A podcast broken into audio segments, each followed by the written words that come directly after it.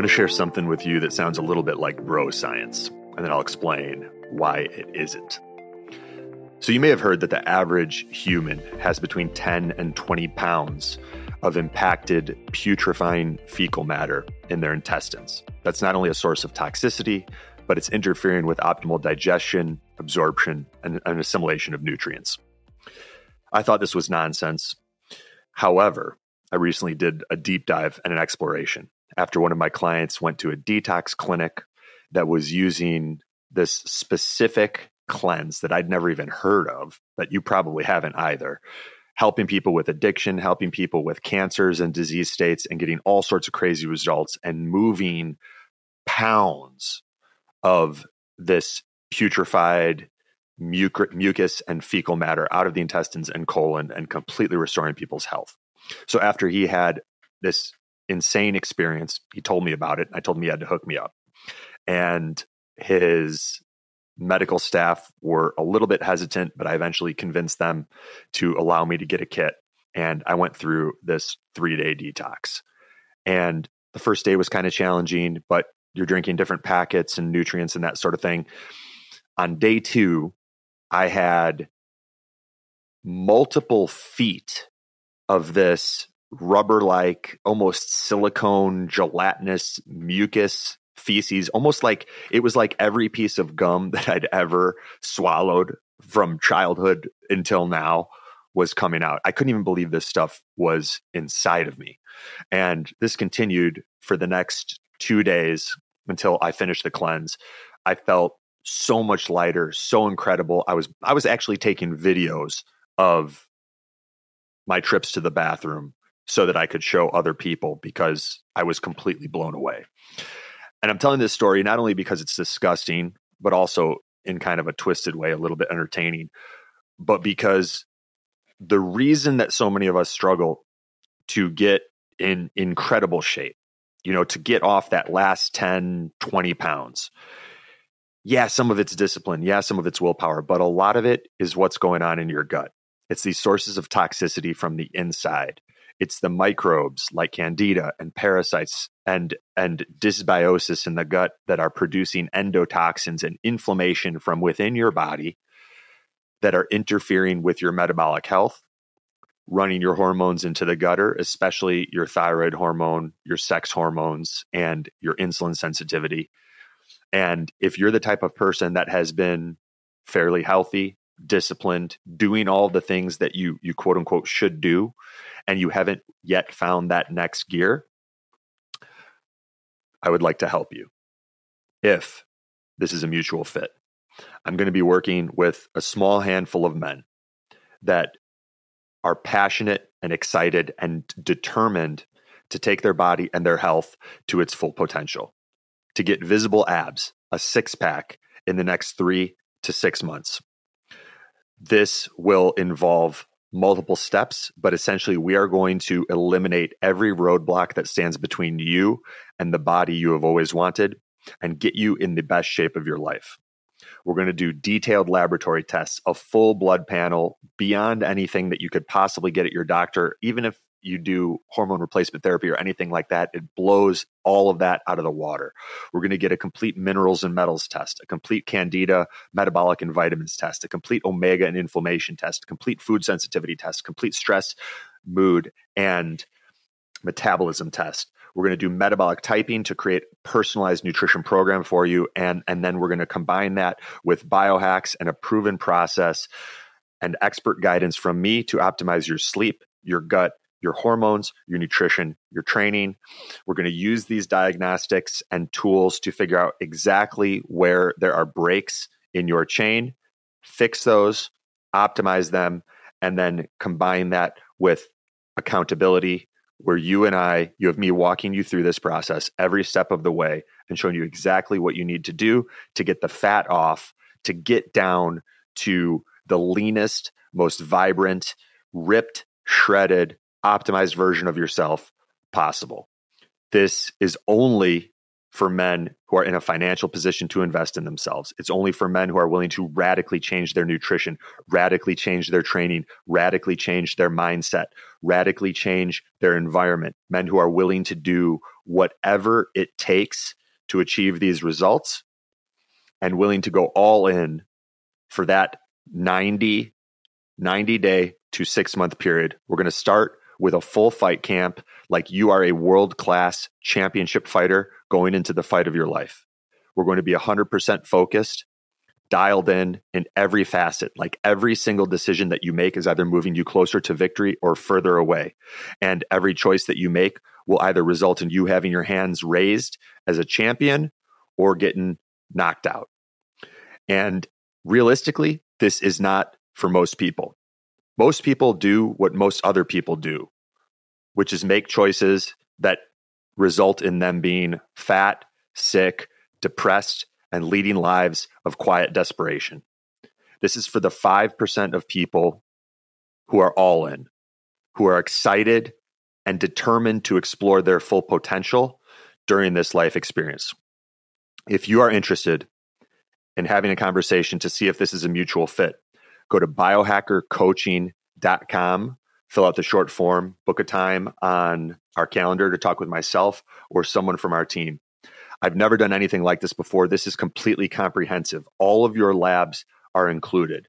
All of your supplements and biohacks are included. You're going to get my favorite fat burner that you can use. It's I'm I'm I'm going to blow the surprise. It's an amazing espresso machine.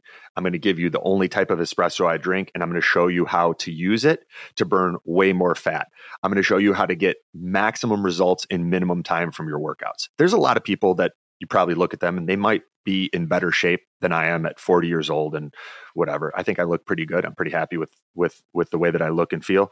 But there are some guys that I'm sure are in better shape. I guarantee they work a lot harder than I do. I'll show you how to unlock maximum fat loss, build maximum muscle in minimum time. I'm going to give you my favorite biohack for getting shredded. We're going to literally send you an Airdyne bike and I'm going to teach you exactly how to use it, what workouts we do. We're going to automate your nutrition. I'm going to send you a juicing machine that you can just load up, hit a button, and it juices it all for you so you don't have to stand there and it's easy to clean. We're going to get you some other stuff for home workouts, how to dial in and, and self quantify your training so that you know that you are in that Goldilocks zone. Too little doesn't work, too much doesn't work. You got to be right in the sweet spot. And you're going to have me guiding you through it every step of the way. We're going to create a custom supplement program. You'll have full access to my calendar. We'll be on the phone every week at the beginning. And then once we kind of hit stride with things every two weeks, there's never been anything like this, especially where you have direct access to me. I'm not putting you off on other coaches or anything like that. This isn't, um, while this could be a program, I think Dr. Peter Attia charges something like a hundred thousand bucks for a program that isn't even close to this. And I will be taking you through at the highest level with the full diagnostics, knowing exactly what labs to order for you, and then how to interpret those labs, and then translate those interpretations into actionable results that will help you become the best version of yourself. Then we t- we tailor that into the expert guidance phase as I mentioned where we're optimizing your gut, your sleep, your hormones, your nutrition, your training, everything. And then you have that expert accountability with me via text message. You're going to be taking photos of your food. You're going to be training 6 days a week that doesn't sound sexy, but I'm going to put it out there so that you know what you're getting into. I know I'm talking to the I'm talking to the psychos in the room, the people who want to push themselves, who want to be challenged, who don't want to just get by, and they want to see what they're capable of if they direct all of their faculties and focus to a proven system that is personalized for them with someone like me in their corner. So if you're interested in this, go to biohackercoaching.com fill out the short form, book a time for us to talk, and then send me a text message to this number 847 989 3743. Put VIP in there if you want to have your application moved to the front of the line. I'm only going to be working with a small handful of guys. If you would like one of those men to be you, let's do it. Much love. This is your life, and it's ending one minute at a time. I was blind, but now I see. Working jobs we hate, so we buy shit we don't need. Ideas are breakfast. If you had one shot, everything I'd ever read, heard, seen was now organized and available. Now you fucking khakis. Life moves pretty fast. The Biohacking Secrets Show. What's up, biohackers? We're back after a long break that hopefully some of you guys noticed. We are back with a new episode of the Biohacking Secrets Show podcast. I've got a fun update for you guys on some of the things that have been going on in, in my life that will help explain why there was a hiatus. And uh, some really, really cool episodes coming up that I've had sort of in backlog and just wanted to get you guys like this update episode first. And then we're also going to be covering some some really powerful and exciting things that will be relevant to a lot of you guys and and also give you an inside look at some of the processes and and precision diagnostics um, order of operations that we use with coaching clients and and solving some of the health challenges that all of us uh, need to be aware of you know as as as we get older. The, the older we get the more we experience a decline in our hormone levels various accumulation of toxicities that that then interfere with optimal cellular functioning. And uh, so having a, a, wider array of tools in your toolkit not only is essential in having a high degree of health mastery in your own life but also being able to help the ones that you love and um, I think that's a good place to kick off. You know, in, in, this episode, let me give you a little bit of a teaser. All right, so we've got we've got some really cool things. We're, we're going to talk about biohacking anemia, which is a condition characterized by low iron and ferritin. We're going to be talking about detoxing metallic nanoparticles from the body and how not to die of a heart attack. Heart attacks cardiovascular disease, cerebrovascular disease, which includes strokes. That that's the number one killer of of men and women. So if we can protect and safeguard ourselves against that, we're taking a huge leap in decreasing our chances of dying from all causes, at least in the way that that I approach it. So that's kind of the the nuts and bolts of where we're going to get after this update. Um, Actually, you know what? This is kind of be fun. We're going to do a little bit freestyle, and I think you guys will enjoy this. So, a little bit of a teaser. Many people don't realize that there are non biomarker uh, diagnostic tools at our disposal that tell us a great deal and reveal um, a tremendous amount of insight about what's going on in our body, our risk of experiencing something like a cardiovascular event, a heart attack, or even our probability of of dying from all causes, you know, all cause mortality, as they say. Um, and we can see these with, you know, with our eyes, right? So here's one example, and and and this is something that we take all of our clients through in helping them to quantify their risk of dying from heart attacks, cancer, neurodegenerative disease, which has climbed into one of the leading causes of death now, alongside cancer and heart disease. Um, because those are essential to address in any longevity program. You know, you can't be talking about resveratrol or any of these agents that that people are implementing, NAD, rapamycin, whatever. They're almost irrelevant if you haven't, in, in a thorough fashion, protected yourself and and accurately quantified your risk of dying from you know at least those those three major causes. Cancer heart disease uh, you know heart disease includes cerebrovascular disease stroke neurodegenerative disease dementia and then you know to a lesser degree you've got the um, the metabolic conditions like diabetes and insulin resistance and all that other stuff uh, and I'm I'm leaving out things like death from medical error, which is up there, um, and and we're sort of assuming that these are you know for someone that doesn't that doesn't smoke cigarettes or you know engage in, in in those behaviors that are obviously going to significantly increase your your risk of death. So this is a fun little um, non biomarker diagnostic tool that you guys could use. And the way that it works is is basically this like so there are at least 30 different studies that have shown that a diagonal crease in the earlobe is a sign of increased risk of heart attack. Like you could literally go right now, don't do this if you're driving, obviously, but you can look at your ears um, and you could see if you have a crease in your earlobes. I know this sounds out there, but um, stick with me, I'll back it up. Um, if you have a crease in your earlobe, this is also called Frank's sign, and it's in just one of your earlobes. Um, they call that a, a unilateral earlobe crease. So just on one side uh, that is associated with a 33% increased risk of heart attack.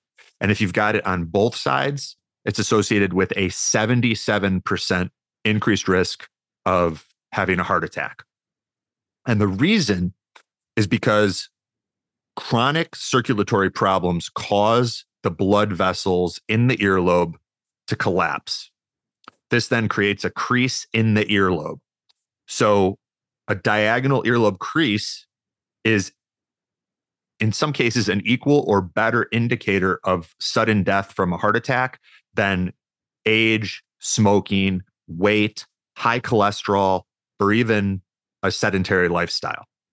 Yet when was the last time, you know, you had someone, a doctor, whoever, and then this that's not like, you know, a, a slight on doctors in any way, but when was last time someone looked to see if you had one or uh, two earlobe creases, right?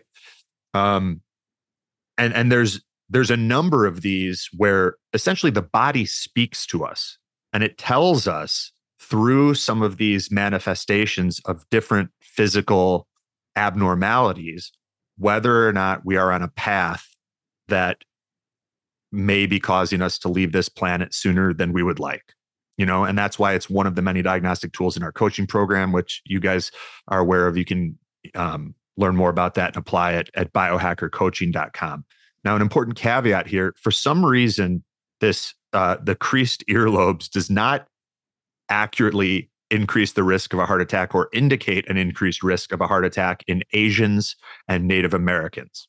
Why? I'm not sure but that is uh, an important thing to mention.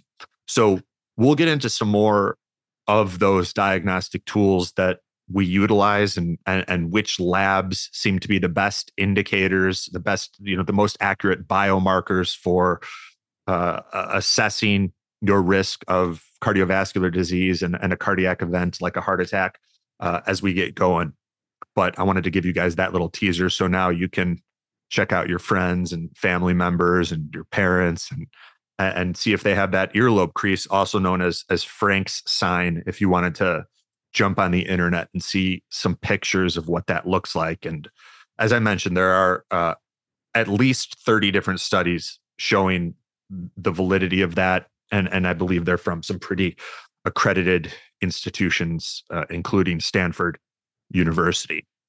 So I'm I'm really excited for this episode, and frankly, I'm a little bit nervous because I've got about an hour. I got a little bit over an hour, and then I got a jet to a dance lesson. I started taking dance lessons in October. It's been something that's kind of been on my to-do list for a long time, and I just never really pulled the trigger. And then this this past October, I decided it was time to put up or shut up and I went and took like a group dance class uh, in downtown Chicago and was thoroughly humbled. Uh, I, I, felt like it just like something wasn't clicking. You know, there was a, uh, there was probably like 40 people in the class, and there was a lovely woman teaching us these different dance moves. But like seeing her doing it, and then me try to do it, you know, without a partner and everything, there was just like some sort of disconnect. And uh, I left pretty disheartened, but then I was like, all right, well, that didn't work. What, you know, what seems like it would be a better fit? So I found a studio that does one on one dance lessons um, called Fred Astaire. At least they're they're in the Chicagoland area. I think they're all over the country, maybe even all over the world. And I walked in there and I took a one-on-one dance lesson, and a lot more clicked. Um, and I have found, in my experience, that dancing is one of, if not the best biohacks that I've ever done for biohacking cognition, you know the the neuro i would assume neuroregeneration there's there's a lot of evidence showing that things like like dancing and even boxing fighting um, have a, a, a neurogenic uh, effect on the brain. You know they have the capacity to actually grow new cells in our brain and nervous system. And i've felt that where you know i've probably done i realistically did lessons from October until early December at like a rate of about two lessons a week. They're a lot more expensive than you would expect. And I also, you know, I'm like, I don't know how much dancing per week I can, I can commit to going from, it already felt like I was going from zero to a hundred to, to spend, you know, two to five hours a week practicing dancing. And then, and then I took a little bit of a break you know, I, I, many of you guys that have been listening to the podcast for a long period of time know um, I bought land in Western North Carolina, and there've been a lot of hiccups with the county and stop work orders, and then the the the son of the woman who sold us the land turned out, you know, and he was actually part of the deal was we had to give him three acres of the 65 acres, but it was pretty cool because he also knew how to operate an excavator. So he was helping us with a bunch of the work that needed to be done on the property.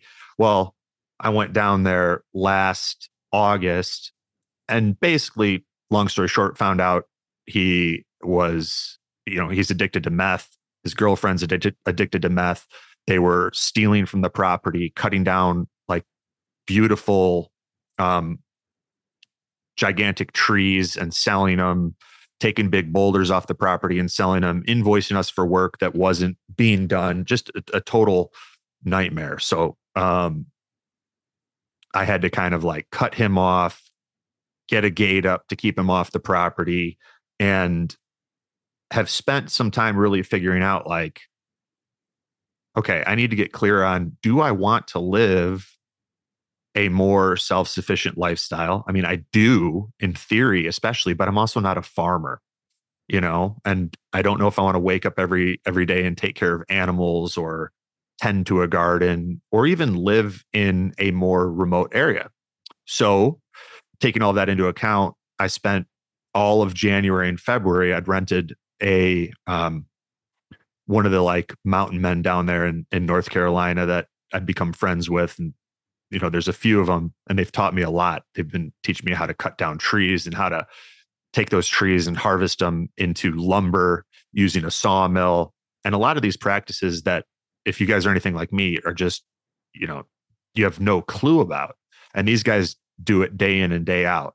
And, and i've been i've been just blown away at how easy it is to die when you're like working the land and cutting down trees. You know, in one day with these guys, I watched a tree almost fall on my buddy Ben, who's, you know, in his late 50s, almost killing him. He got out of the way in time. That tree then fell and like blocked the way back for um the uh, you know my other friend Terry who's I think he's 60 just turned 60 but guy's a beast like him and I went to the gym every morning when I was down there in January and February, and and I mean he would he he lifts more weight than like most people listening to this podcast. You know, in his in his day, he'd be repping you know 300 plus on on bench, no problem, and he could still throw on three plates per side and and and bang it out. Like guy's really impressive. So he had uh he had like an ATV um that you know we were using to carry a bunch of our chainsaws and everything. So this tree that almost killed my one buddy Ben then blocks the only path that Terry has to get his ATV back to his his home. So if you can imagine a situation where like we've cleared an area where where Terry is going to be putting his uh he's going to have like a couple rental either a rental cabin and a rental RV or two rental RVs. So we kind of cut that into the mountain. So there's like this 15 foot drop um where you know the mountain kind of hits this area that that is flat and has been cleared. And like if you can imagine i'm up on the mountain above that that big drop and it's a pretty significant slope.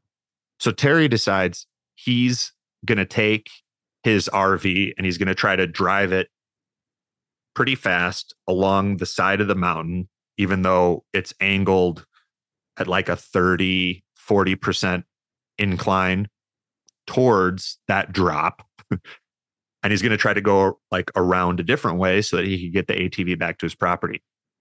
And that includes like going past me. So Terry, he's like, hey guys, just keep an eye on me. Zips up the mountain, starts flying along the side of the mountain. And right when he gets to pretty much the spot where I'm standing, he's his tires are losing grip and he's slowing down. And now that he's slowing down and doesn't have the momentum, the the two tires that are on the uphill side of the ATV start lifting up. And I'm watching as Terry is seconds away from from his all-terrain vehicle rolling sideways down the mountain and then eventually off this at least 15 15 foot cliff. And so I see this happening and just instinctively jump up and grab onto the top of the ATV with my feet in like the passenger side entryway. And now my body weight is the only thing keeping Terry and this ATV from alligator rolling down the mountain off the cliff. And mind you, this is like an hour, hour and a half after Ben almost died. And so I'm sitting there hanging on and like leaning back, trying to give Terry an opportunity to get out of this pickle. And Terry's looking at me, clearly terrified. I could see it in his eyes. And he's like, Don't let go. Whatever you do, don't let go. And I'm like, I'm not, but you got to figure out how to get us out of this situation. Ben's screaming something from down below. And uh and, and finally Terry's like able to turn the tires and get um you know, we were able to, I was able to lean back enough to get the two uphill tires down and he was able to drive and get, get the ATV out of the situation. And then like we were all just speechless. and I went, I went and we're all sitting down on a log from one of the trees that we had cut and no one's talking. And finally, after like three minutes, I looked at them and I was like, I got to get better insurance if I'm going to be hanging out with you guys. like this is this is like a daily or weekly thing. So that um that experience in, uh, in, being down there and renting Ben's cabin and wood shop for all of January and February was like for me to get a sense of what is it like to live year round here. And you know, and and where like the closest even gas station is like 20 or 30 minutes away. I went into Asheville to, you know, to kind of go out and explore the town and see what that was like. And that was it took me almost two hours each way. And, you know, I had a little bit of fun in Asheville. I went and checked out this place that has uh it's it's hemp, like hemp based delta, delta eight or delta nine. I'm not an expert in all that. THC and some different things. So I was trying like some of their their hemp based edibles and feeling a little bit of a buzz from that. And then I got to drive two hours home. And I'm just like, I don't know if you know, I don't know if that's what I want either. I like being able to go take dance lessons. I like being able to go try different restaurants and have the culture that that comes with a big city. Uh, there's also a part of me that feels like, you know, I resonate less and less with the the city mentality.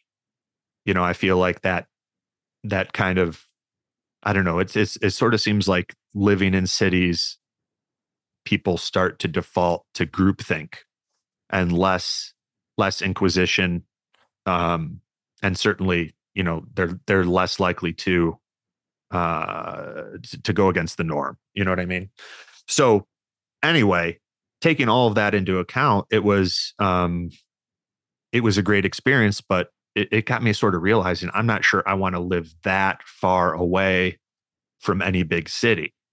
So how can i how can i sort of find the best of of, of both worlds you know?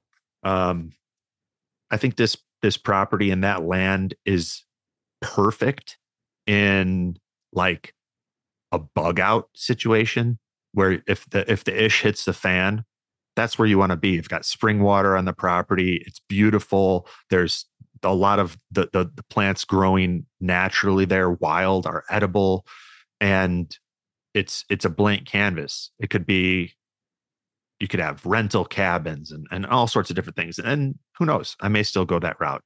But there's also a part of me that's like man it'd be nice to maybe get something a little bit closer to asheville that where i could still have those things. Maybe i don't need a full 65 acres but i could have the spring water and the self-sufficiency component to it um, or at least the capacity to be to be more self or community sufficient um, while also having the best of both worlds with you know with what's going on in the city. And it was also a good break because I, I don't know how much you guys have picked up or how much i've shared explicitly on the podcast but if you go back to early 2020 um, I was living in Delray Beach, Florida. I'd been there for at least three years. I moved there in, in 2017. My my brother and his now wife were living in Toluca, Mexico, and my mom and my dad were up in in a suburb of Chicago. My dad has had Parkinson's for a while now. I think he was officially diagnosed in like 2014 or 2015. And what was going on was his Parkinson's was progressing. And this is a guy who, you know, when I was in when I was in high school, I'd go work out with him at the fire department. He was commander of the Glenview Fire Department. I remember when I was a junior or something like that, he was repping 285 on bench press. And uh, and it was more than I could I could lift at the time. And then you sort of watch that person. I mean, and and very high level IQ. I think his IQ got tested in uh, either at 140 or in the in the 140s. And then you see over a very short period of time the um the progression that that a, de- a neurodegenerative disease like Parkinson's can have on an individual and this you know it's not talked about a lot because this stuff's kind of heavy but i think it's important. And and these are important tools for any and all of us who may have family members dealing with alzheimer's or parkinson's or dementia you know um so that's why i bring it up. And then and then we'll also get into some some of those biohacks like detoxing nanoparticles and biohacking anemia and and of course how not to die of a heart attack um so what was going on was my dad was getting worse and you know, my mom now is, I mean, she's turning 72 this year. And it was getting to a point where she couldn't handle it. And it was becoming increasingly clear that like the Parkinson's was he my dad would come down to Florida with me and we'd you know he'd stay with me for a month and uh, I'd take him to get different treatments and you know we had the, the the mercury removed from his mouth and we went to a doctor in New York to get rapamycin and see if that would help. And and we did transcranial magnetic stimulation and a whole bunch of different things. Like I, I don't know if anyone's tried as many things as as my dad and and we have for Parkinson's. And I, I still fully believe that it is something that's curable. But I think the caveat is that it has to be caught early. And the the root cause of the disease and the neurodegeneration needs to be addressed, especially while the body is still strong and resi- resilient enough to handle it. You know, one of the things that we knew was going on with my dad was he had had, you know, I put in quotes, silver, but basically he'd had mercury in his mouth for like 50 years. And we got the mercury out, but then you got to get it out of all the tissues. And by the time we started trying to chelate the metals, it it just totally rocked him. You know, the the the, the blood brain barrier had been compromised where even a small amount of heavy metal chelating agents like we're going to talk about in this episode um, etda and dmps like my dad would hallucinate. He had no idea where he was, and and and it was just like it was too much for his body and his compromised phase one and phase two, and um, just traditional detox pathways. So, um, so seeing like what what this was, what what was going on, big picture. You know, my my brother, our, our family's always been close, and and I prioritize family uh, above just about everything. You know, outside of um, well, it's it's it's up there with you know my relationship with God, the Creator.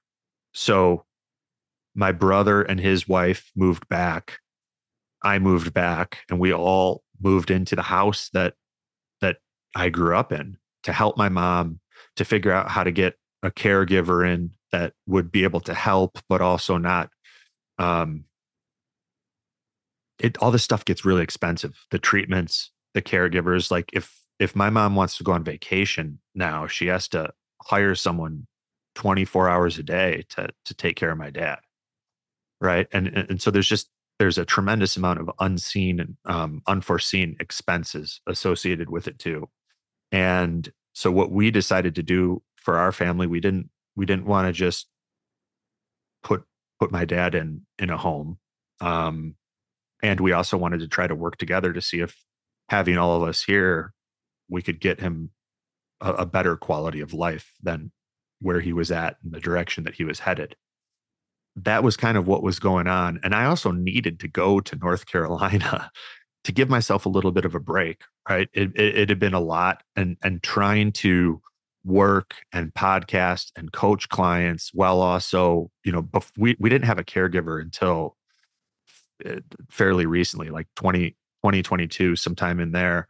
And so every time my dad needed to go to the bathroom, like he couldn't go on his own. So I'd be walking my dad to, to, to go to the bathroom. And then he starts thinking he needs to go to the bathroom when he doesn't need to go to the bathroom. And, and then there's the responsibilities around the house that need to be done. And it was just, you know, um, it, it was a lot. So we, we started putting some of these systems in place and we got a, we got a few good caregivers to help out and that created a little bit of space but um you know being in, in in north carolina was like a good break good for me to be able to just kind of focus on me and uh all i did there was work with some of these some of these mountain men and learn some of these uh more traditional skills and bushcraft and that sort of thing and uh coach clients uh, I'd planned on recording some podcasts, but the internet wasn't good enough for me to to even record um, podcasts. So that is is part of the reason why there's a little bit of uh, it's been a, it's been a bit of a break, and we have now you know a good backlog for you guys. So um, I got back in early March, and maybe two weeks after I got back, um, I got woken up early one morning and my mom was telling me that she thought she was having a heart attack. And, you know, she was having a really hard time breathing. And um, she, my mom's pretty tough woman, not, not one to uh, cry wolf or even embellish. So we called the paramedics, got them over here, and she, sure enough, had a heart attack. And they found out she had like three or four blockages that were over 90%. And that'll be relevant too in in talking about some of when we get into like how not to die of a heart attack because my mom also had that those same metals in her mouth and still does. She had elected not to get them removed. Um, and there is there's a very strong body of evidence showing that when you have uh, a level of toxic metals like mercury in the body, one of the body's adaptive mechanisms is to coat those metals in plaque and stick that plaque on the inside of your arteries. It's beneficial because your body realizes okay, if we can't get these metals out, we need to keep them out of the blood and away from the brain and vital organs. And one of the best ways to do that is to coat them in plaque and stick them on the inside of, of, of, the arteries. When that becomes a problem is if you don't recognize that that's taking place, if you don't even know that you have high levels of of toxic metals in the body, then you are at a, a, a, a very increased risk of having a cardiovascular event like my mom experienced, right? But you know, going into it, we'd talked about it, and I I told her these risks, and her answer was always, "I'm gonna, you know, I'm gonna outlive all you guys," and da da da da da, you know, kind of talking trash because she's she's other than being like overweight, she has always had pretty good health and energy levels and everything like that, right? She's she's a bit of a a bit of a force, but you know, in in March it caught up, and so next thing I know, my mom's at in in the ICU, and they're doing a surgery to put in three stints and then she has to come back to get another stint or two put in. And and now you know my brother and myself and his wife are taking care of my dad. And it's just um it's been a great experience in, in that it's helping me learn to embrace the chaos and not needing to be in control of every aspect of my day and also being far more adaptable like being able to go with the flow to go with the unexpected that inevitably occurs when you know when when your life involves the um you know a, a, a variety of other people the family you know and and and their needs are equally important to your own so um I, I don't know if any of you guys have you know parents or loved ones that that are experiencing health issues or neurodegenerative diseases but i did a post on instagram where i talked about we kind of decide whether our like the movie of our life this you know this story that we're living out in real time here is a comedy or a tragedy. And it's it's it's much more uplifting to the heart and the human spirit if we choose comedy. You know if we can if we can look for the opportunities to laugh and find some of the things that could otherwise be like really sad and and heavy you know that this disease of parkinson's and what you know what i've seen happen happen with my dad. It's like it's it's it's heavy and it sucks and it makes you think things that you don't even want to speak.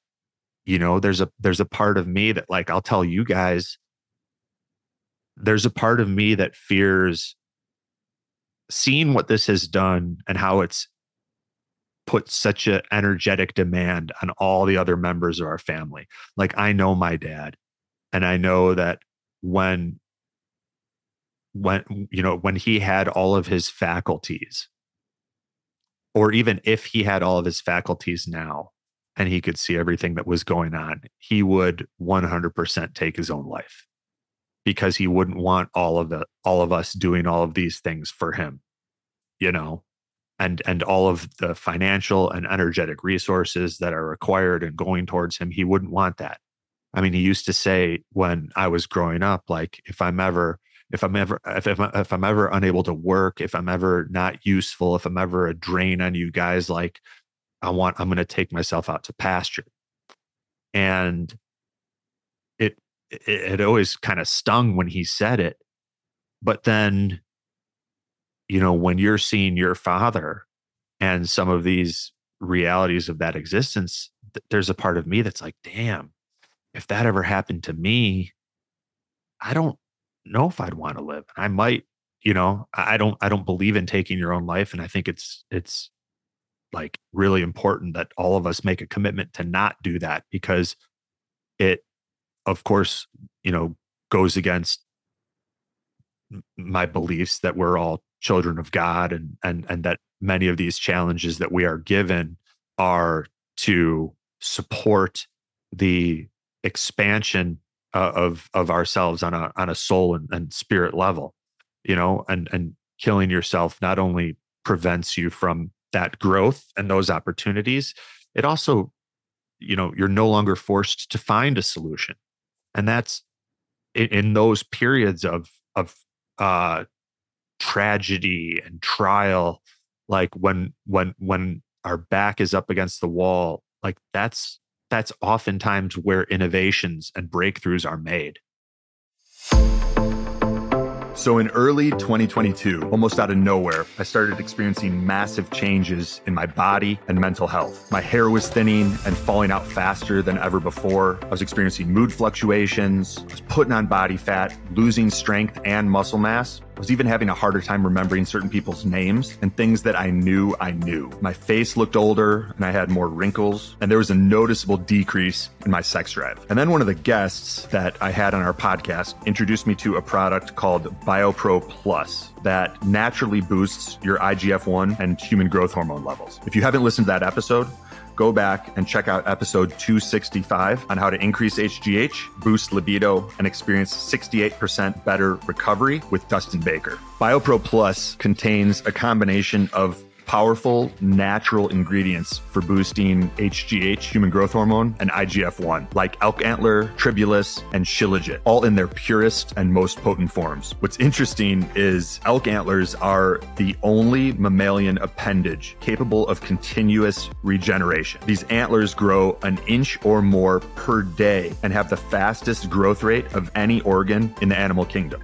I started taking one glass vial every morning and holding it under my tongue for 90 seconds before swallowing. And before I'd even finished my first kit, I was getting compliments on my skin and how I looked five to 10 years younger. You can even go back and look at some of my social media videos from earlier this year, and you'll see how big of a difference there is. Since then, my energy has increased. I feel more motivated. My libido and sex drive came back. I've been losing fat. I'm stronger and recovering faster from my workouts, and my hair is coming in thicker and it even stopped falling out. If my story resonates with you, I highly recommend you try BioPro Plus for yourself. When you feel it, you'll understand what I'm talking about. And for a limited time, you can save $30 on your order by going to bioproteintech.com and entering discount code biohacks. That's B I O P R O T E I N T E C H.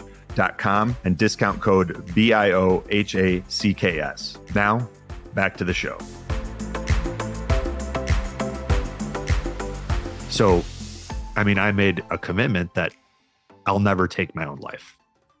There's been times where I've been incredibly depressed, or, you know, I've had Lyme disease twice and felt like everything hurt. I couldn't get out of bed. My brain was useless. And, and you know what I mean? So, when you're in when you're in that state it's easy to think like i just i want to die you know but it's critical for all of us to cut ourselves off from the possibility of suicide or taking our life. Um, yet I can also understand, you know, if if if I was if I was going down the same path or or that that I've seen with my father, I could see myself rationalizing that decision. You know, I wouldn't do it, but I can understand it if that makes sense. So, um, to kind of add a little bit of context to that, you know, we decide whether it's it's, it's a comedy or a tragedy. So like the other day, um, my my dad was like he was on one. Uh, apparently he'd like tried to punch the caregiver multiple times, and he's just standing up constantly. Like it, it's it's it's kind of a thing with Parkinson's, not with everybody, but certainly with my dad, where for no reason he'll just like stand up in, in his chair while they're watching TV. And then, you know, his legs don't work well and he can't walk. And then he's like at risk of falling over. And you're constantly like, Dad, what do you need? You know, all right, sit down. You got to go to the bathroom. And then a lot of times you do that and he'll just say yes. And he doesn't actually need to go, you know, so then you got to do the whole bathroom parade thing. So, um, my dad had been doing that with the caregiver and then he's he's tried to punch the caregiver multiple times and it's just so finally the caregiver was like all right i'm just going to let you stand up you know i'm i'm done trying to convince you to not do it we're we're in a loop here. And then of course my dad falls over and now he's on the ground he's turtle shelled and he's you know his knees are bent his hands are up and he's is like I don't know how to describe. He's kind of got like Tyrannosaurus Rex arms going on, and then bent knees up in the air, and he's on his back on the ground. You know, and he can't he can't get up, and it's like my mom and I walked in to see what was going on, and we see my dad like that, and we we knew that he'd been he'd been telling the caregiver he's going to punch him, and you know, all this and that. And we're like, all right. I mean, dad, this is what happens if you're going to stand up over and over again. It was, you know, we, my mom just started laughing out loud right away. And fortunately, my dad's not in, in, in a mental position where he would, you know, get offended by that. Um, so she just immediately started laughing, and then I kind of smiled, realizing that it's it, it, was it was kind of a hilarious situation. And we're like, "All right, Dad, if we help you get up, are you going to sit in your wheelchair or sit in your chair and chill out a little bit? Like, we'll get you some CBD, but it's time to watch. It's time to watch your show and just drop it." so we get my dad up and um, and then maybe like an hour later my mom has to call uh, TD Ameritrade where they've got like a bunch of their joint accounts and she doesn't yet have power of attorney for my dad so she's on the phone with with TD Ameritrade and they're like okay well we need your husband's permission so my dad's having a hard time even like talking or vocalizing right? But now my mom can't do anything with TD Ameritrade that she needs to for taxes until my dad, you know, gives permission. So my mom's on the phone with them and they're like, okay, uh, sir, um, Gene, can you tell us your date of birth? And my, and my mom's like, Gene, tell, uh, tell them what, when, when were you born? Nothing. Right. My mom's like, Gene, what year were you born? Nothing. My dad's not saying anything. So my mom, my mom's like, Gene, tell them you were born in 1951. And my dad's like, it's just not registering, you know? So then, and I'm like, I'm watching how this is going to play out. I'm like, what are you going to do? Like, he's clearly, you know, it's just, just not there today. And then I see my mom holding the phone on speaker and she goes, 1951 into the phone, like pretending to be my dad. And that's how they went through the whole process. My mom would just be like, okay, Gene, tell them, you know, you're what, tell them it's, it, it, say yes, it's okay for, for me to help with the accounts. She's like, yes, it's okay. and so these are the moments that we have to be able to laugh. Um, and and really tend to our spirit especially if if this is something that you know that is affecting you guys so I know that was that was a much kind of longer intro than maybe we were expecting, but that's a little bit of what's been going on here. And you know, I still got all of my stuff from Florida in boxes in the garage. My original plan was to build a home um, on the North Carolina property and like and move there, but kind of the whirlwind and chaos of everything that's been going on with my dad and then now my mom with the heart attack and and and, and everything else it's like i don't know if you guys feel this way but sometimes it feels like you know you're spread so thin and you got to give everything you've got just to kind of tread water. And and there's been a, a lot of days where like that's kind of what i felt like we're just you know being able to to be there for clients and support them and then you know take care of myself get my workouts in put you know the, the the the, do the things that help me to feel good and then making sure my parents are okay it's like i don't have a lot more um but i'm also like i don't even know where i want to live right now. And and i do think that at this point i want to be close to my parents i want to be able to help them you know but i don't want to go back to living in downtown chicago I also don't want to live in a suburb of Chicago. And I think that there's a lot that that needs to happen if if I'm going to find the right property in North Carolina and you know so on and so forth. So anyway, it's it's been one of those periods where it's like it's been beautiful in the growth that's happened and like I've never felt so centered and peaceful and happy with how close our families come from this extra time that we've got together. And um and then at the same time it's like man i i feel like there's so many parts of my life that that you know no, quote unquote normal people take pride in having figured out that where it's all kind of up in the air you know and and i think that clarity will come from putting one foot in front of the other finding the humor and joy and love in every day. Um, but anyway, hopefully that wasn't one of those situations where you guys are just like, oh, I wish you would stop talking about all this. It's irrelevant to biohacking. And, you know, I, I think, I don't know, there's, there's a lot of people in the health space and the biohacking space where it's like, I, I look, what I see is like with ChatGPT and all that, I'm like, there's a lot of people that, that look like they're on, on a fast track to becoming robots, you know, everything is is wearables and this and that and you know they're plugged into the plugged into the smart grid with you know with all their their biohacks and that sort of thing and i'm like i see this as as like a resurgence of humanity where like that's that's your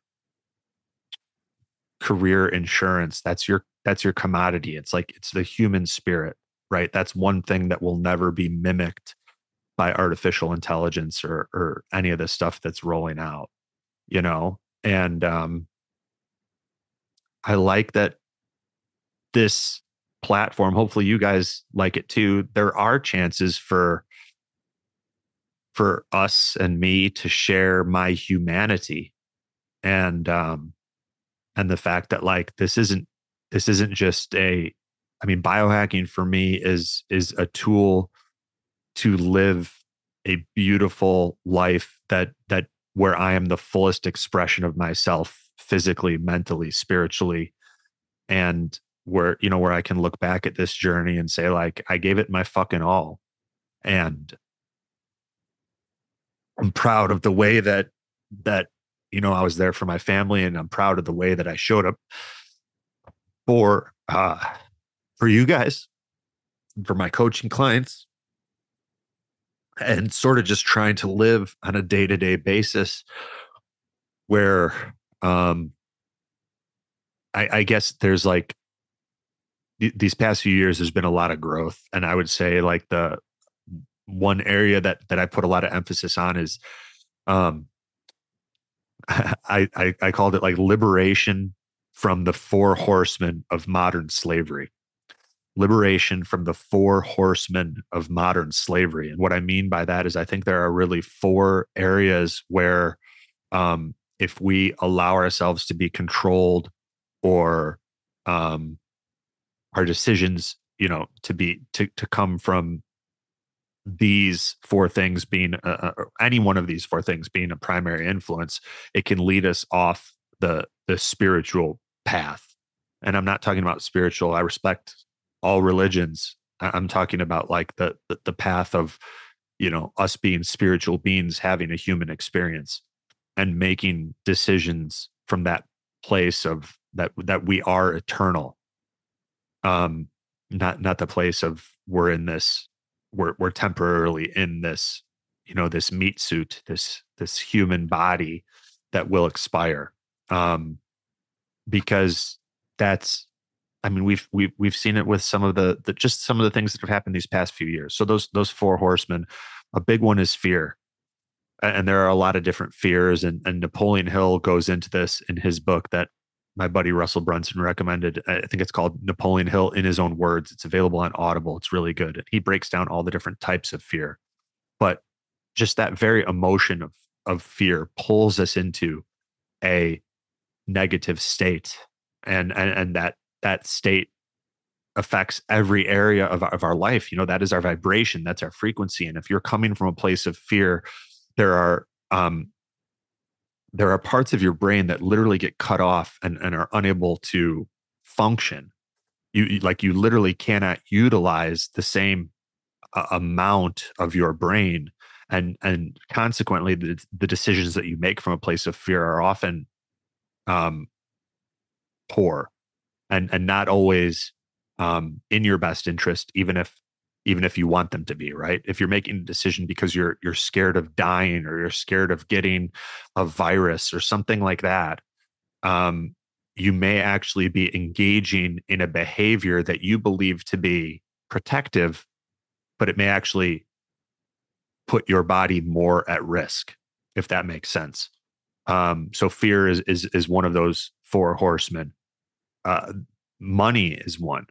And, and I don't think, you know, money in and of itself is evil, but I have seen like, I have seen it control a lot of people.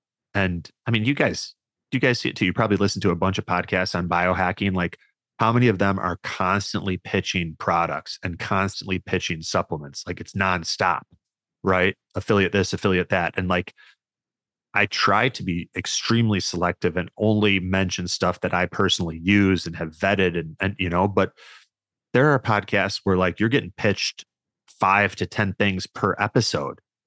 And if you're objective about that, how many of them have really changed your life? Probably not that many, you know, and, and, and you probably have like a, a, a growing dumpster fire worth of supplements and biohacks and things that you never use. And and that's in part perhaps because and I'm not I'm I'm I'm honestly not calling out anybody here because the person that's doing that podcast like they're playing the game of money. You know, they they've made they've made the the score that they keep um the game that they play, you know, score is kept by acquiring more and more money. And if you do that, sometimes you end up making compromises and you end up sort of selling out your audience. Right. And that's just one example, but I'm sure you can can sort of translate these to other areas of your life. I got to kind of pick up the pace a little bit because we've got a ton of of other things to cover. Um, the other two horsemen that that can sort of colonize the mind and and and make the modern man or woman a slave are the opinions of of other people. Caring you know caring about the opinions of man and um changing the things that you say and and, and the behaviors that um you know the the actions and behaviors that that you choose to take because of what other people may think. Like that can very quickly make you a slave and it can it can cut you off from speaking your truth and and living a lifestyle where you feel in alignment and authentic with with um everything that you truly believe um on a soul level. And then the last one is tech. I, I think that we're in a situation right now where and this is just my opinion but I, I think in many ways technology is a beautiful thing that has put information and power in our hands and the capacity to do things that we could have never imagined. Um, but you could also see how it, it, it may be part of a much bigger web and control grid, especially if if um, you know money becomes digital and everything goes digital, where you know you're tracked on your phone. Every everything that you say and do and type is is is monitored and seen and if if the people in charge and monitoring things were to decide that the behaviors and thoughts that that you are expressing and the things that you are doing are not in alignment with what they believe you should be doing or what they want you to be doing, it would be very easy for them to cut you off. And we're at the very early stages of that, but but the infrastructure has been rolled out. You know, the um, we're seeing Teslas left and right. Those cars can be turned off from a centralized location. And I'm not going to get into to too heavy a stuff, but if if your bank account can be turned off and your car can be turned off, and um, and, and really every aspect of your life can can be monitored, uh, then by then your addiction to tech is essentially you know you're helping to build a a digital control grid you know or some people have even used the term a, a digital concentration camp.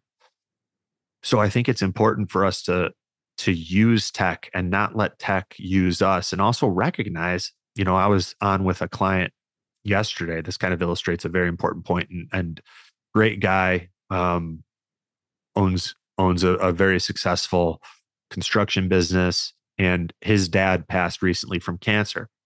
A concern of his is he wants to optimize all of his biomarkers, wants to do a thorough analysis to assess and quantify his risk of heart disease, neurodegenerative disease, cancer, and then get all of his his hormones and nutrients and and biomarkers uh, not just into the you know the normal reference range but the optimal reference range. And we've been making some huge strides there and um and it's been a really fun journey so far. But he was telling me that you know he spends 7 hours a day on the phone. And so i said all right show me pull up your phone right now and show me your phone settings right? And i showed him basically how that's the biggest threat to him getting cancer right now is the way that he is using his phone and the settings on his phone because he's exposed to a much higher level of uh, non-native EMF or essentially like radiation, microwave radiation, um, for those seven hours. And then I showed him how to just make a few small changes to cut that down by, you know, to roughly like, uh, you know, a hundredth of of of where he was and still allow him to use his phone right? Um so there's not just like the the the, the conspiracy control grid component of technology. There's also the fact that we are it, it, it's in again my opinion but i think it um i've been talking about this for 26 from, since 2016 for a reason. I, I think we're going to see an explosion in cancers because people are being used by their technology they're not using it and they're not using it intelligently.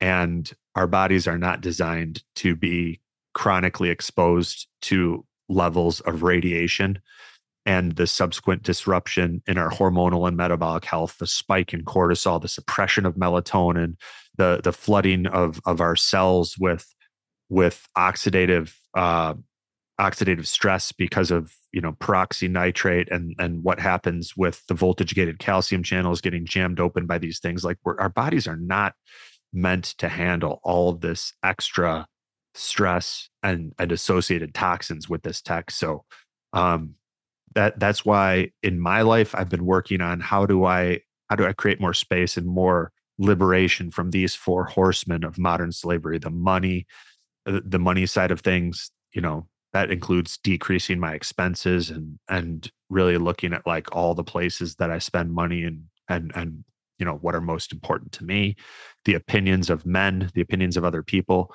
fear and tech. So hopefully a little bit of that was helpful for you guys. All right we got to get going. So let's dive into the fun stuff. Um we've got sort of three case studies here and i think the best way to go about this would be to there, there's a, there's a good amount of overlap, but I'll tell you each of the stories, um, and then how I would approach it. And it's, it, I think it'll be helpful for or a good time for me to say like this, you know, this podcast. This is not medical advice. I am not a doctor. I don't play one on the podcast or on the internet or anything like that. Like these, this is for entertainment and information purposes only. Always has been. Always will be. Now, if, if if you're able to take some of these things and make positive improvements to your health or or the health of your loved ones, that's great. I think I think you know anything that expands our health freedom um, and puts more of these tools into our hands is a good thing. But the information that I have shared and will share is always for for entertainment and information purposes only. So, with that said, um, uh, a good friend of mine he reached out because a buddy of his that I know and have met at a mastermind, his daughter is, I think, seven years old and she's been getting into wrestling.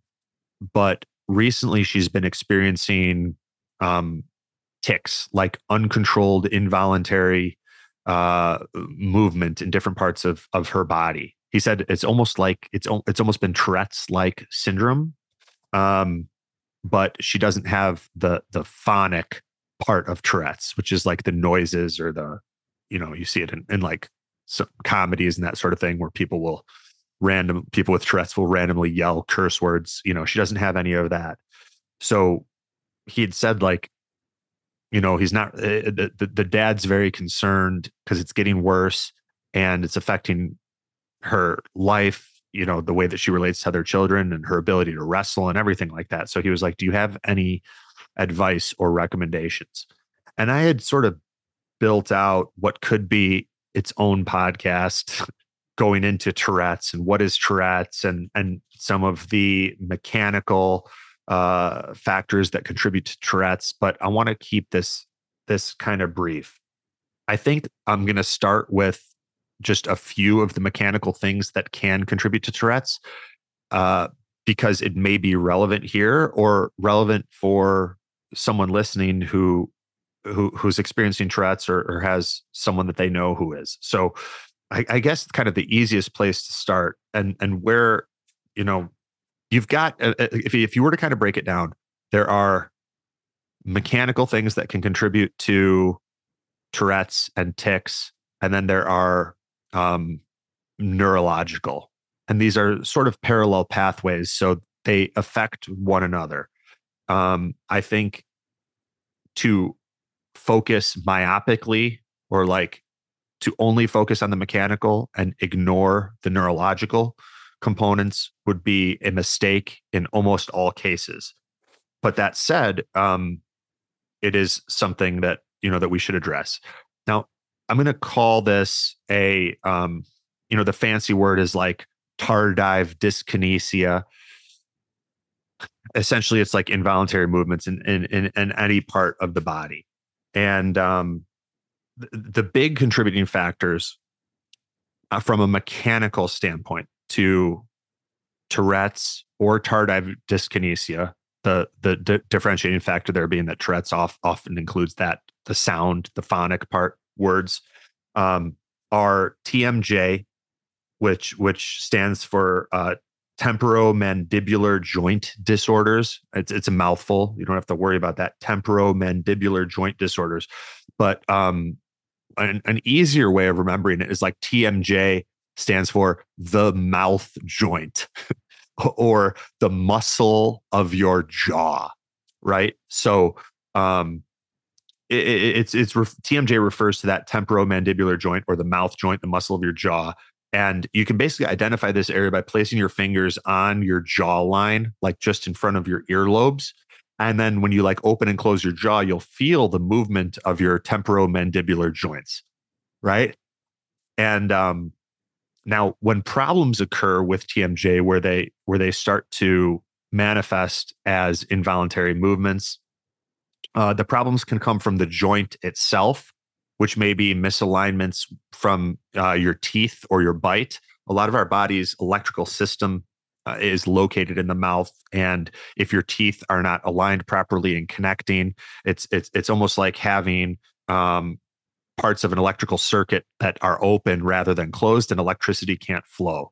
It, that's a whole other episode, but um, I'm trying to kind of work through this quickly.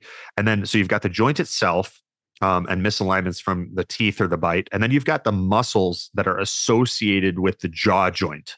And these include uh, the masseter, which is like the jaw muscle, um, where if you go to your ear and then you go just in front of your ear and you kind of push on that muscle that opens and closes your jaw, that's that's the masseter. And you, you might even notice if you push kind of hard with your thumb that it's quite tender. We hold a lot of tension there um, in in that muscle and in the uh, the second muscle that's involved, which is the temporalis, which is basically like if you go to your your temple, your orbital bone, and then kind of go back in, in your hairline and press, you can find where there's a little bit of tenderness, and that's that's the temporalis uh, muscle, essentially just like the orbital bone extended back into your hairline, and both of those are involved in um, TMJ and Tourette's or uh, tardive dyskinesia, these involuntary movements.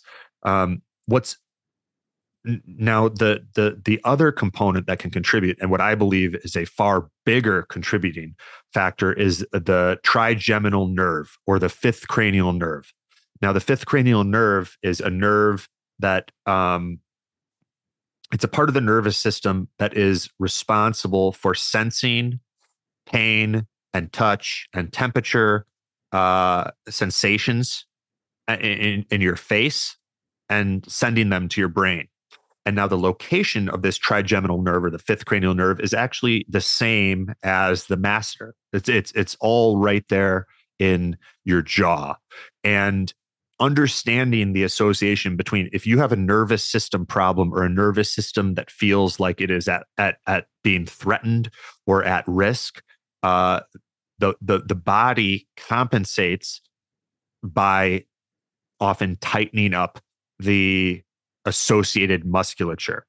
So if you have a very tight masseter um, or even temporalis, you know those those muscles associated with your jaw and your face, you can help to decrease some of um, the tension and and possibly even some of the um, the manifesting dyskinesia, involuntary movements, by simply massaging and and you know breaking up some of the the tissue and the fascia of the masseter and the temporalis, the jaw muscle and and and the muscles around the head and and doing things like progressive relaxation that you know that are, that are sort of intertwined with you know you relax you relax the musculature you relax the nervous system. It allows electricity in the body to flow more effectively. Like the the mechanical stuff that we're talking about is relevant but i think when we get when we start talking more of a root cause level and we get into okay if if the nervous system feels under attack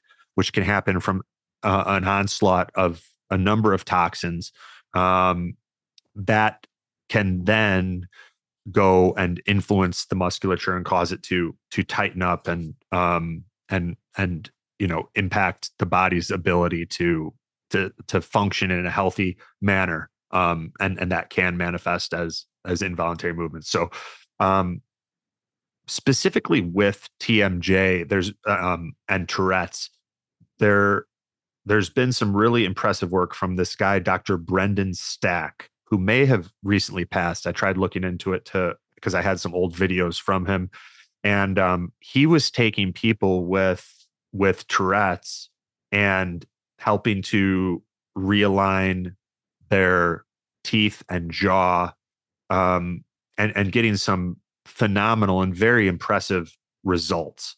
Um, you might even be able to find those on YouTube if you search like Dr. Brendan Stack, Tourette's, and TMJ in digging a, a, a little bit, well, I'll just kind of explain. So there there are ways to diagnose mechanical imbalances. Some of them include like full face X-rays, CT or MRI scans, and, and in some cases like a, a cone beam cone beam scan to view the the jaw and TMJ. I'm not crazy about necessarily starting there um, because it is a lot of radiation, and and I think that there are many improvements that can be made just by um, doing some of the things that I'm gonna I'm gonna share.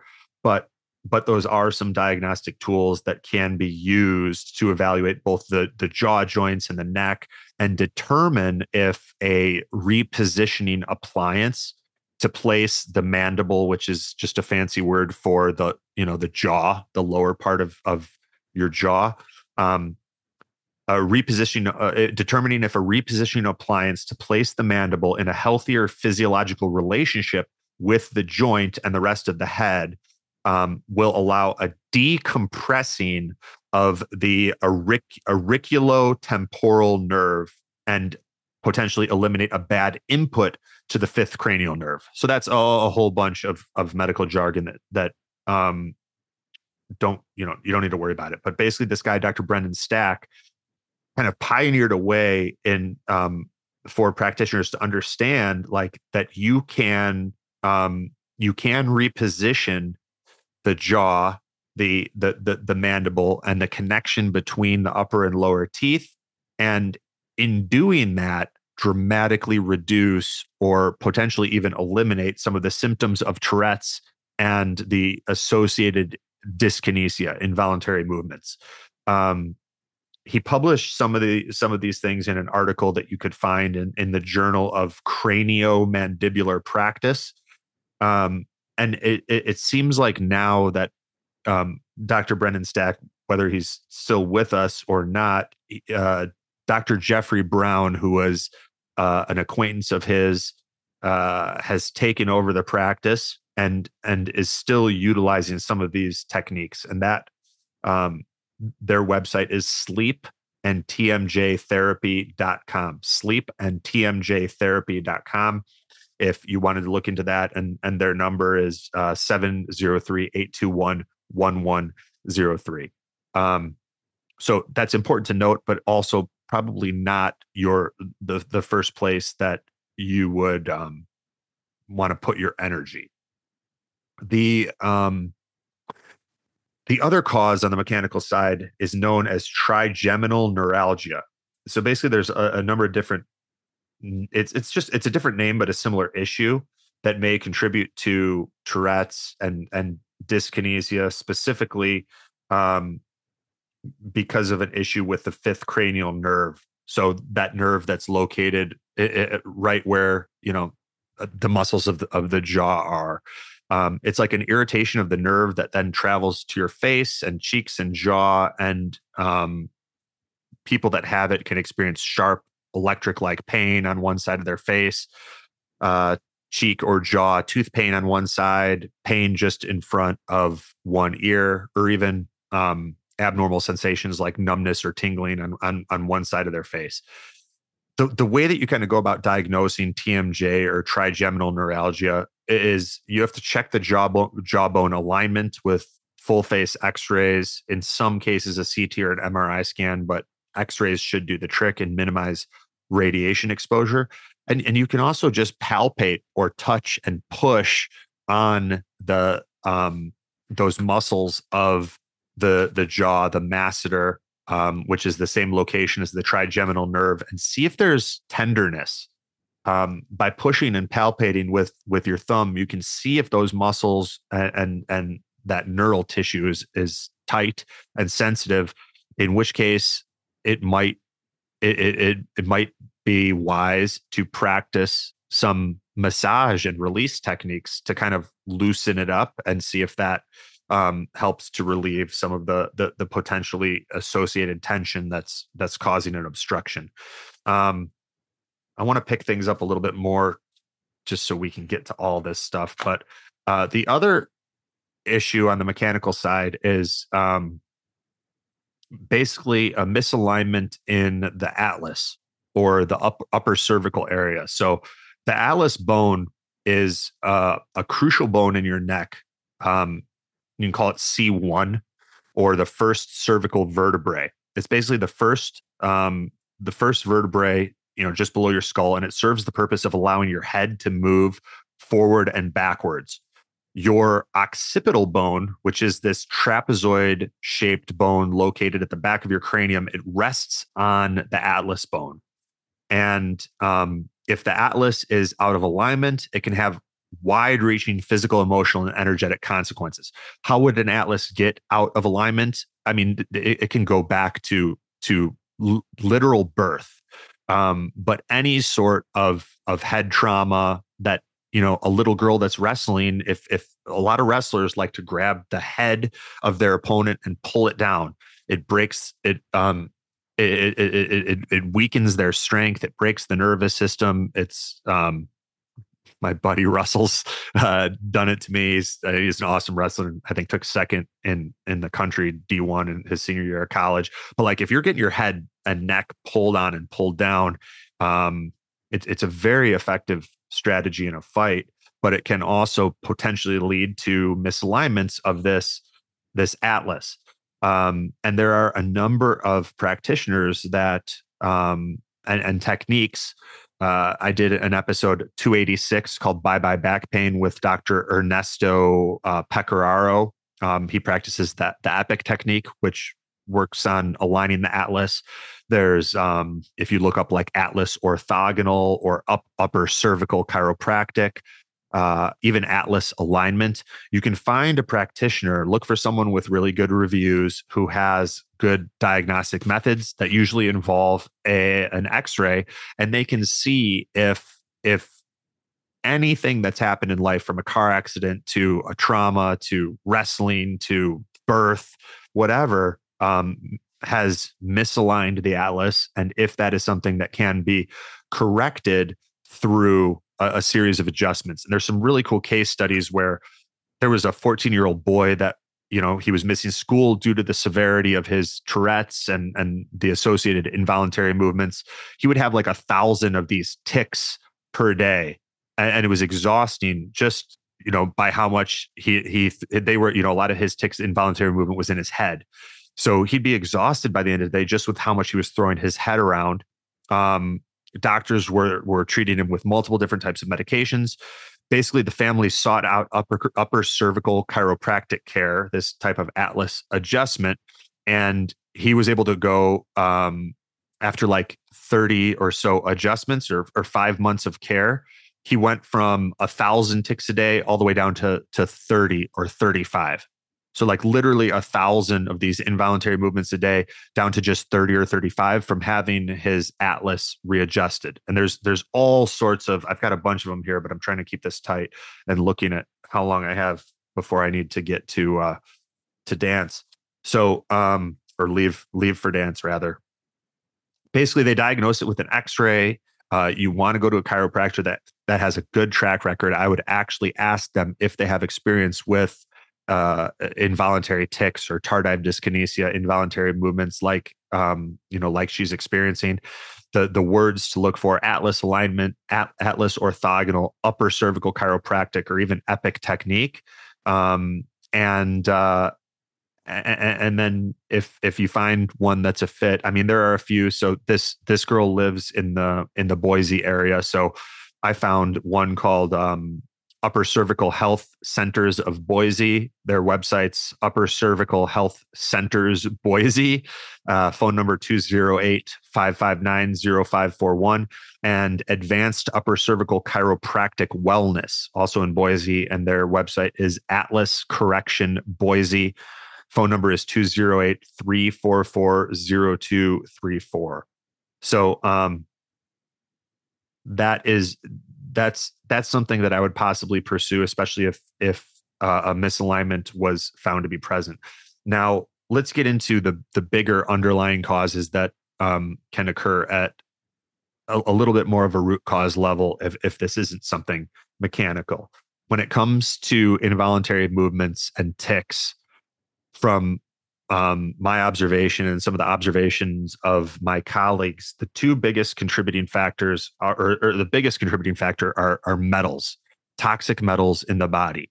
How do those metals get into the body? The the the most common sources are um, medical injections that start with the word or, or the letter V, um, and medications.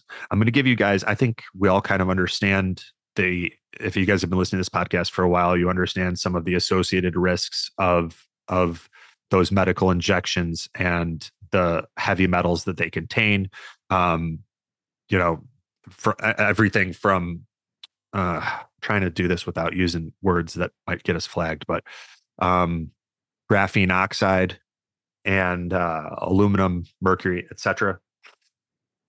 And then um, I guess this is also a good like by speaking with you guys about things that are relevant and helpful that that don't get talked about on a lot from a lot of other sources it does expose us to censorship and suppression. And if you guys appreciate that and you like these you know these podcasts and you want them to continue like please support by sharing these episodes with with other people who would enjoy them and get value from them. Like that's how we can together work beyond you know the the the bots and and and the suppression and the censorship. So if you guys like this stuff and you get value from it share it you know? And um and I'll do my best to provide you with value and entertainment that um that makes your life better right? So a, big source like I would be asking did you know, did this girl get um what shots have she has she gotten? What was the timing of those of those shots, those medical injections? Did it include the most recent one that you know happened in in, in early 2021? Um and and what was you know the timing of these tics and involuntary movements in relation to that. I'd be looking at that because that could be a source of toxic metals, of of a, a wide variety getting into her body and then um, interfering with optimal neurological function that then manifests as involuntary movements. Hopefully that makes sense. The other source is um, medications. Now there there are more, but in the interest of time, I want to be brief, and I want to just give you guys an example. So, um, a buddy of mine was was considering taking a medication. Um, we're going to kind of just I'll, I'll show you this example so that you can kind of understand um, how these things are kind of how these medications are are sort of a Trojan horse for toxic metals, and a lot of it is is um, I, I believe deceptively hidden. um, and and you'll kind of see it in this example. So let's take one medication that he that my buddy was looking at. He was considering it. and he's like, "Hey, I'm I'm having some apprehension because this medication apparently can cause uh, involuntary movements." And some of the people that have uh, had these involuntary movements, these this tardive dyskinesia, said that it's continued even after they have stopped the medication. Right. Um, so this medication is called Rexulti. If you guys want to look into it, R E X U L T I, or the full name is uh, Brexiprazole, B R E X I P R E Z O L E. So if you go on Dr. Google and you type in Rexulti ingredients or uh, Brexiprazole ingredients, you will not see anything that would suggest that it contains toxic metals. And even if you look at inactive ingredients, a lot of times you won't see anything there. But if you dig a little bit deeper, you will find um, some of the uh, some of the sites listing inactive ingredients and coloring agents. You will find that um, it actually does contain titanium dioxide. If you see not in all cases, but in many cases, if you see dioxide or oxide um, and something that sounds like a metal before it, that's you know uh, a, a, metal that can be toxic and potentially a nanoparticle um, that then would uh, affect potentially uh, optimal function or interfere with optimal function of the nervous system. So when you dig a little bit deeper on this Rexulti, um, and you can find with the right searches that it contains titanium dioxide. So that's one. Uh, ferric oxide, red and yellow, technically two more and uh, ferric oxide, uh, which is you know a, a, third or a fourth, right? So three of these different nanoparticle toxic metals that are in this medication, but you wouldn't even know it if you looked at the actual ingredients.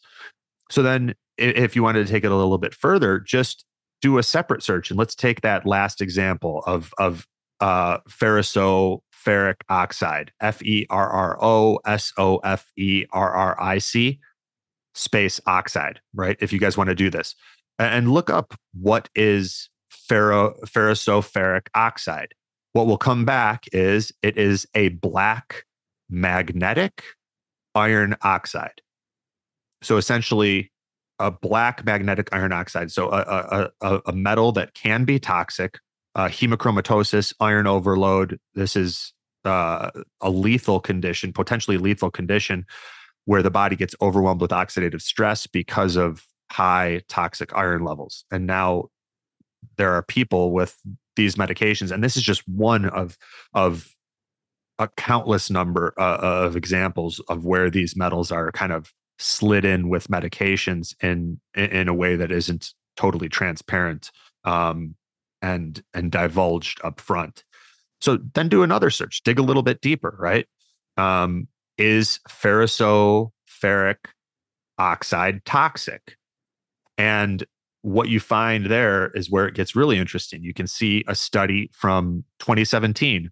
Iron oxide nanoparticles may, may do damage to the neural tissue, that's the, the tissue of the nervous system, through iron accumulation, oxidative stress, and protein aggregation right? So that goes into the toxicity of this ferrosoferric oxide.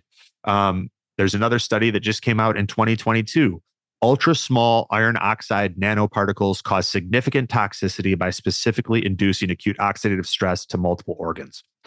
Long story short, the way that these metals are getting into the body is um, is is many but the two where we are allowing them in are through the shots and through the medications. And we need to really be stealth about minimizing those when appropriate Um, again, this is just this is an opinion piece.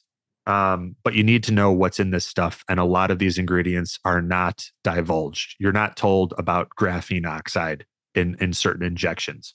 Um, you're certainly people getting on Rexulti are in no way told about titanium dioxide, ferric oxide red, ferric oxide yellow, or ferriso ferric oxide um, as as ingredients. How that affects the nervous system, and the fact that those metals are not only toxic to our cellular biology, but they're toxic to our nervous system. And when our nervous system gets overwhelmed, um, it, it, can result in misfiring uh, of our electrical system. Our, our, brain and our nervous system are an electrical system, and that can manifest as these involuntary movements that uh, are potentially something that um, his daughter is experiencing. So, how do you get them out? How do you get these um, metallic nanoparticles out of the body? There, there are chelating agents, um, ETDA, DMSA, even DMPS that you can get from a compounding pharmacy. There is there are products called Detoxamin and um, Metacardium from Remedy Link. Uh, I did an episode, episode 284 of this podcast De- Detox Traps with Spencer Feldman, where we discuss metacardium um, and how to use use those suppositories for the chelation of heavy metals. But I guess before you even do that, you know, you want to get an idea of of the the level of heavy metals in the body. Now, the challenge is that there there are more types of these metals being produced every day, and the testing can't even keep up. So if you get a heavy metals test, um, we usually start with our coaching clients. We'll start with um, upgraded formulas, uh, which you can find at upgradedformulas.com. They've got a good hair tissue mineral analysis that looks for some of the basic ones, aluminum, mercury, etc. And um, we'll usually start there and see if any of those are elevated. It's by no means comprehensive, but it is a good, quick uh, barometer. And and then in other cases, we'll you know we'll do a metals urine test. Um, a metals urine test, you basically would would take a chelating agent like ETDA or, or DMSA or DMPS. You'd pee, you'd collect your urine for 24 hours, and then send in that urine and see if if with this chelating agent your body started releasing uh, amounts of these toxic metals. And then, especially if you really want to be thorough, you take uh, a version of that urine test that where you didn't take a chelating agent, and then you do a version of that test where you did take a chelating agent. That's my alarm to leave for dance. Um, you do a version of that test where you take uh, uh, uh um, you do not take a chelating agent like ETDA or, or, DMSA, and then you do a version where you did. And by looking at both of those, you can get a much better sense of your body's toxic metal burden and how well uh, your body is, is able to eliminate those neurotoxins with the right support.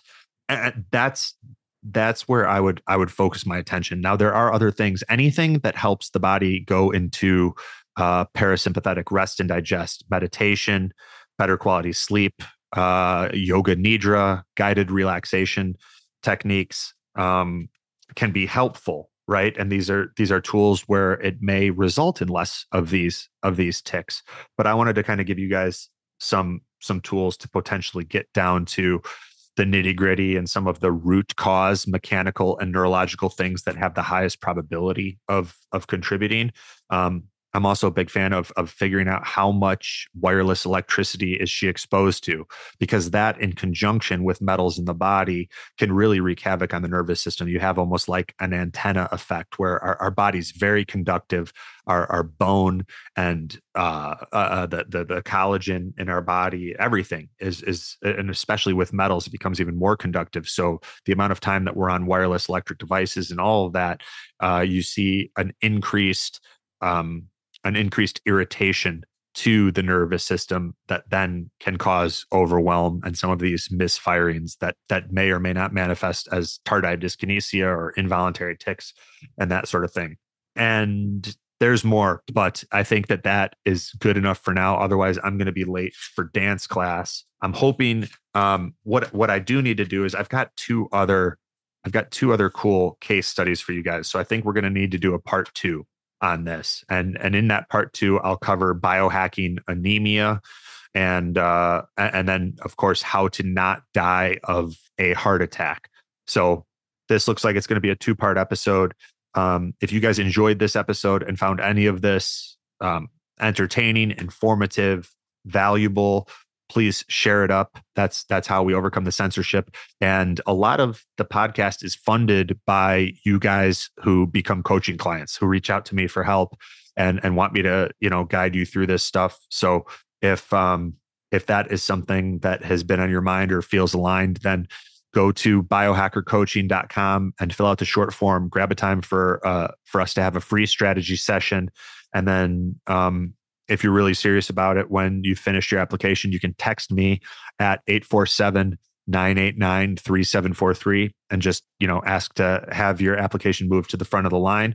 And um, yeah we'll get on there. We'll have a strategy session. I'll learn a little bit more about what you're trying to do and if i can help you. And if uh, if you want my help, uh, and if the answer to all that is yes, then then we'd kind of talk about what that would look like and what precision diagnostics we'd use and how how we'd build a game plan and and how we'd help you achieve something that maybe you haven't been able to achieve on your own or or, or maybe couldn't achieve on your own, but with me in your corner and with both of us uh, putting together the right game plan and and and you know really seeing what's possible when you give when you give the right type of game plan everything that you've got, then um, I, I, think no matter where you're at with your health, whether you're a high achiever or someone that's struggling with a health health issue or, or anywhere in between, nothing is impossible. So, um, yeah, thank you so much, guys, for your time, and and I hope you got some value from there. I hope I didn't go into uh, too much story time, or at least you enjoyed it. And then we will pick this up with part two on biohacking anemia and how not to die of a heart attack very soon. But for now, I got to run to dance. Have a beautiful day.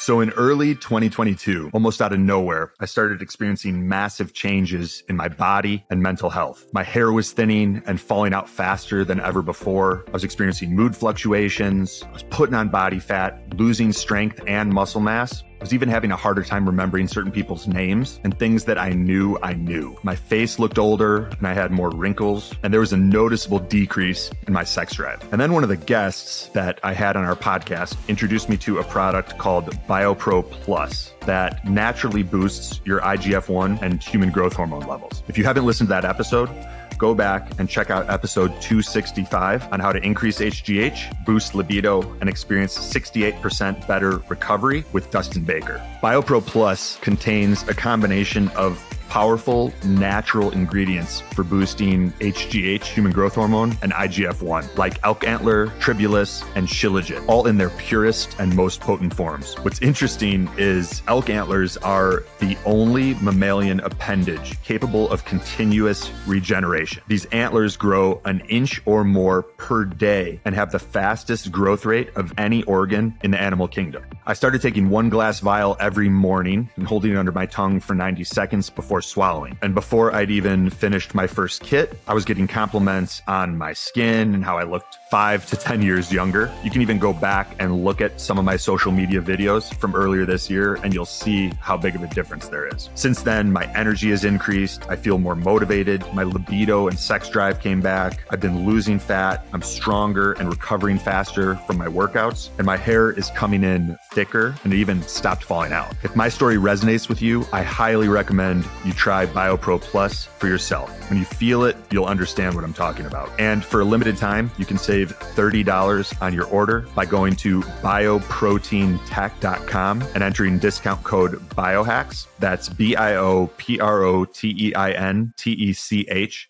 dot com and discount code B I O H A C K S.